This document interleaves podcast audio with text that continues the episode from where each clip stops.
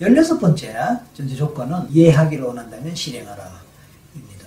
아무리 머리로 많이 알고 또 이해하더라도 실행하고 실천하고 경험하지 않으면은 내 것이 될 수 없습니다. 내가 경험해 본 것은 정말로 내 것이 됩니다.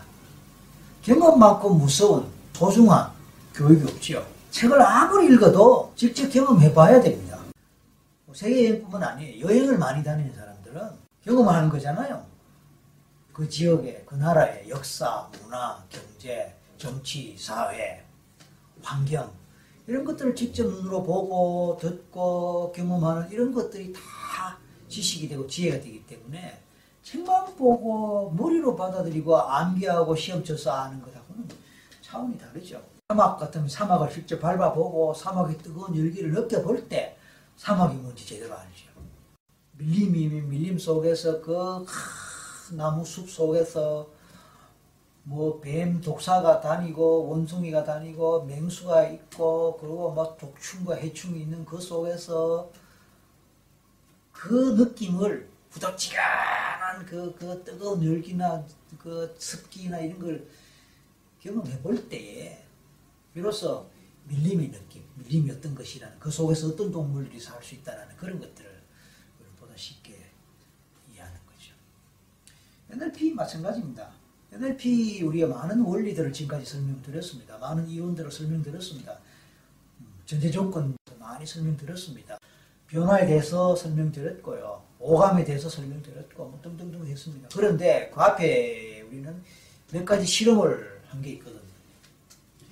아무리 설명드려도 실험해보기 전에는 실감이 덜 납니다. 실험을 해보면서 비로소 지각, 청각, 신체 감각 이게 뭔지 또 이것이 실제로 우리에게 어떤 영향을 미치며 우리 삶에서 이런 감각적 정보가 어떤 작용을 하고 어떤 역할을 하는지 비로소 좀 더 실감하게 되는 겁니다. 그 다음에 변화를 만들어내고 치유를 하고 치료를 하는데 공포증을 치료하는데 불안증을 치료하는데 실제로 오감의 정보를 어떻게 활용하고 실제로 또 어떻게 상대방 마음에 맞추어서 상상하게 하고 하는 이런 과정을 그냥 설명만 듣는 것하고 실제로 부족하지만 한번 해보면서 결과를 가져보는 거하고 많이 다른 거예요. 그래서 이번 시간에 전제 조건으로 설명드릴 수 있는 것은 많이 경험하십시오. 여러분 동영상을 통해서 이제 강의를 듣고 또 이론을 접하다 보면 그냥 머리로 받아들이고 끝내기 쉽습니다.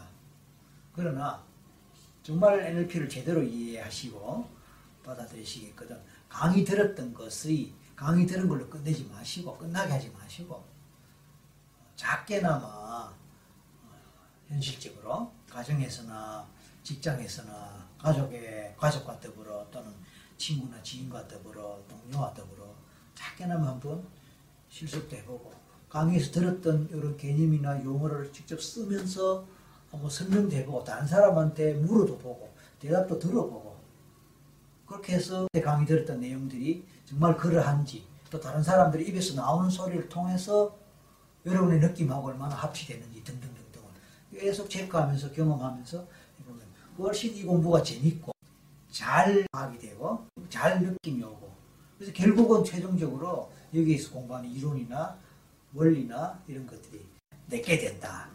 그런 얘기입니다. 그래서 NLP 공부뿐만 아니고 다른 것도 다 마찬가지지만 제대로 이해하기를 원한다면 실행하고 경험하고 체험하도록 하십시오. 한 번 더 반복 요약을 하면 NLP에서 전제 조건이란 16가지 뿐만 아니고 20몇 가지 뭐 명제가 있습니다. 있는데 추가적인 것은 다른 책들 보면 또 있는 게 있을 수 있습니다. 그건 여러분이 알아서 공부를 하시면 되고 16가지가 되든 20가지가 되든 그게 중요한 것이 아니고 총체적으로 NLP가 뭔지 NLP가 무엇을 추구하는지 이걸 제대로 이해하시면 되는 거예요.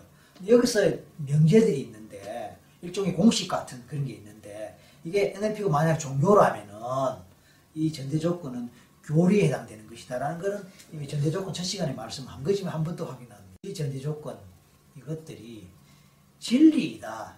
진실이다. 그렇기 때문에 이걸 믿자라는 게 아니고요. 그렇죠? 우리가 이것을 진리로 생각하고 이것에 따라 행동하거나 마음을 가지거나 실천하거나 살아갈 때 효과가 있다. 변화가 잘 되고 치유가 잘 되고 우리가 원하는 결과를 좀 더 잘 얻고 하는 효과를 보기 때문에 이것이 진리인지 아닌지까지는 우리가 모른다 할지라도 일단 진리로 치자. 그리고 받아들이자. 이게 전제 조건이에요. 그러니까 여기에 너무 무슨 이게 뭐, 뭐 불변의 진리인 것처럼 그렇게 생각할 필요는 없습니다. 그냥 진리일 수도 있지만 아닐 수도 있다.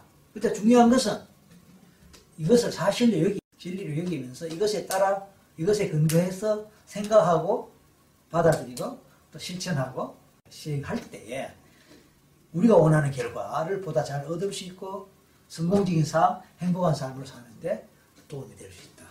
그 점만 명심하시면 것이 전제조건 전체 결론입니다. 이상으로 전제조건 설명간 마치겠습니다.